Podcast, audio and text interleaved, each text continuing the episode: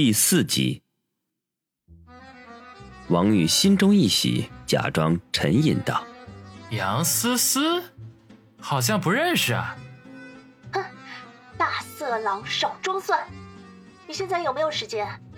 我要好好报答一下你的救命之恩。电话的那一头，杨思思气哼哼的说道。王宇听了一阵恶寒。想起昨天晚上那秃顶胖子的惨叫声，他浑身都感觉到凉飕飕的。报答就不用了，你把手机拿回去就好了。你现在在哪儿？我去给你送过去。王宇讪讪的笑说：“好，一个小时后我在环宇大厦下面的咖啡厅等你。”杨大美女也不管王宇知不知道地方，便愤然的挂了电话。环宇大厦一楼的星巴克，杨思思点了一杯焦糖玛奇朵，静静的等着王宇赴约。她今天穿了一身浅绿色的职业套装，得体大方，长发高高的挽起，还戴着一副黑框眼镜，干净利落，十足的知性美。她一走进星巴克，就吸引了不少爱慕和妒忌的目光。身在职场，他早就习惯了被人这样注视的感觉，从心里头升起一丝自豪的感觉。可不是每一个女孩子都有这样的殊荣。他大学毕业才两年，就在春城苏氏集团旗下的饮品公司担任销售部经理，业绩不俗，与同期毕业的那班闺蜜比较起来。可谓是异常优秀了。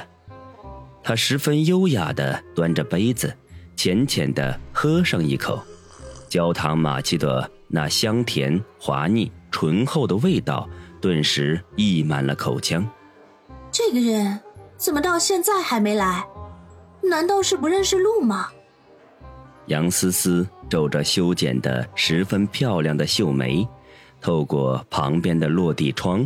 向外望了一眼，环宇大厦的门前是一片宽阔的广场，形形色色的人们来来往往，异常的繁华。唉，杨思思暗地里叹了一口气，想起昨天在云顶国际十八号别墅发生的事情，她还是有点后怕。她早就知道那个张总不是什么好东西。可是为了业绩，他只能硬着头皮去求他。但是万万没有想到，那个张总竟然色胆包天，骗他去那里说是谈合作，结果却把整个别墅的佣人全打发走了，要对他图谋不轨。如果不是那个小的哥从天而降，说不定……一想起那肥胖恶心的张总。杨思思心里就一阵的作呕，连忙端起咖啡喝了一口，似乎要借这股醇厚的味道将这种不舒服压下去。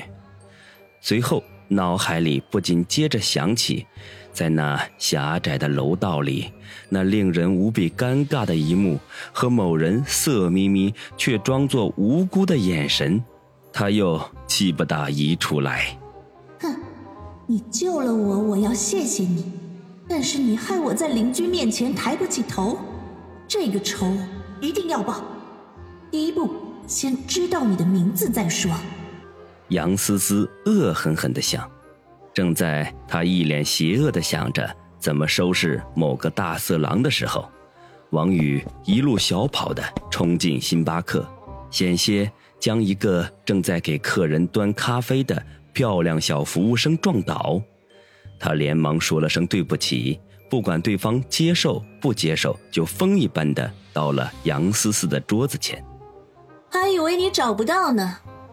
杨思思带着一丝戏谑的说道。王宇坐在他的对面，对他今天的这身职业打扮倍感惊艳。别忘了，我可是出租车司机啊，整个春城哪里找不到？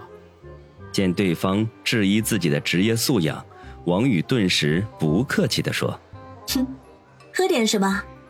杨思思浅浅的一笑说：“算了，这里的东西也忒贵了，我消费不起。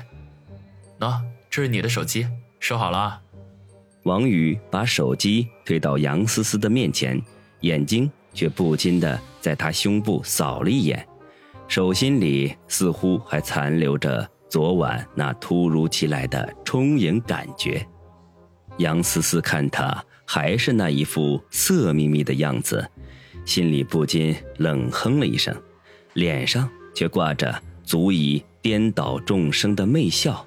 谢谢你昨天救了我，想喝什么你随便点，我请。呃，这个就和你一样吧。王宇想要装的矜持一下，可是鼻子里闻到那香气迷人的纯欲咖啡味道，忍不住的说：“反正是对方花钱，管他呢。”杨思思叫来服务员，又点了一杯焦糖玛奇朵。对了。我还不知道你叫什么名字呢。杨思思扶了一下眼镜框，十分淑女的问。王宇被她这优雅的动作有些迷住，脑海里突然想起在某地举报的一个游戏展会上，那两位打扮成秘书的姐妹花来，小心肝一阵的狂跳。面对这位和那对姐妹花比起来，可是有过之而无不及呀。而且这位可是真材实料，不是挤出来的，这一点他已经深刻体会了。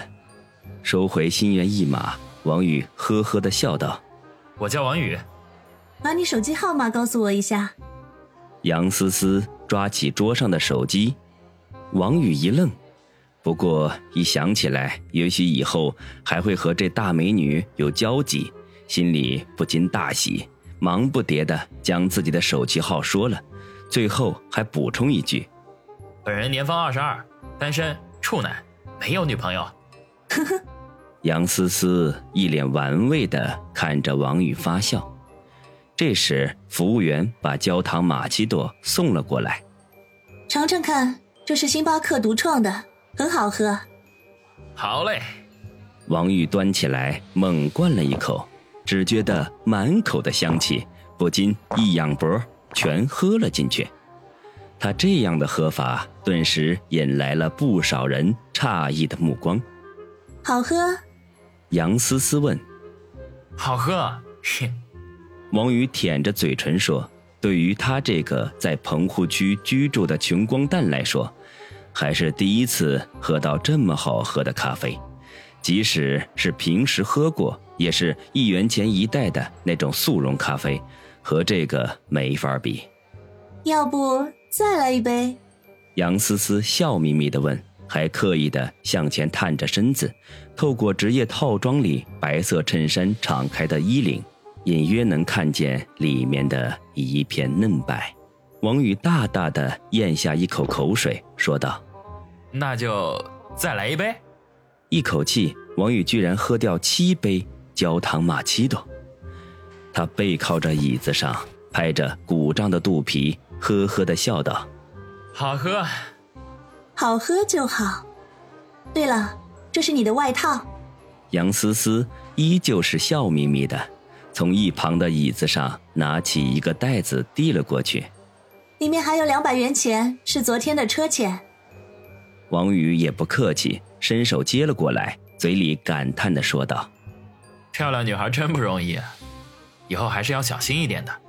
没什么事情啊，别往什么老总、老板家跑，那就是羊入虎口。”是啊，那个张总以前就对我动手动脚的，要不是为了业绩，谁会顶着大雨天去他家里呢？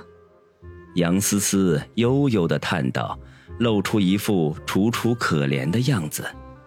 哼。还是我们这样的自由自在啊！王宇想要再喝一口，发现杯子里已经空空的了。他已经一口气喝了七杯，实在不好意思再找服务员点了。就是这样，整个咖啡厅里的客人都已经像看怪物一样的看着他了。是啊，说起来还真多亏了你。杨思思脸颊上忽然升起一抹红晕来。又变成了一副小女人的模样，使王宇不得不感叹：女人的多变性啊！就怕六月的老天恐怕都自叹不如了。也没什么，举手之劳。王宇大气的挥挥手说道：“那多过意不去啊！这样吧，眼看就到中午了，我再请你吃个饭吧。”杨思思说：“这个，就不要破费了吧。”王宇仍旧想要矜持一下，可是流下来的口水已经出卖了他。你就别推辞了，你等我一下，我去下洗手间。杨思思站起身，整理了一下有些皱褶的短裙。王宇连忙趁机瞄了两眼，心里一阵发痒。杨思思毫不避讳王宇的目光，千娇百媚的说了句：“你在这等我。”就扭着腰。去了洗手间。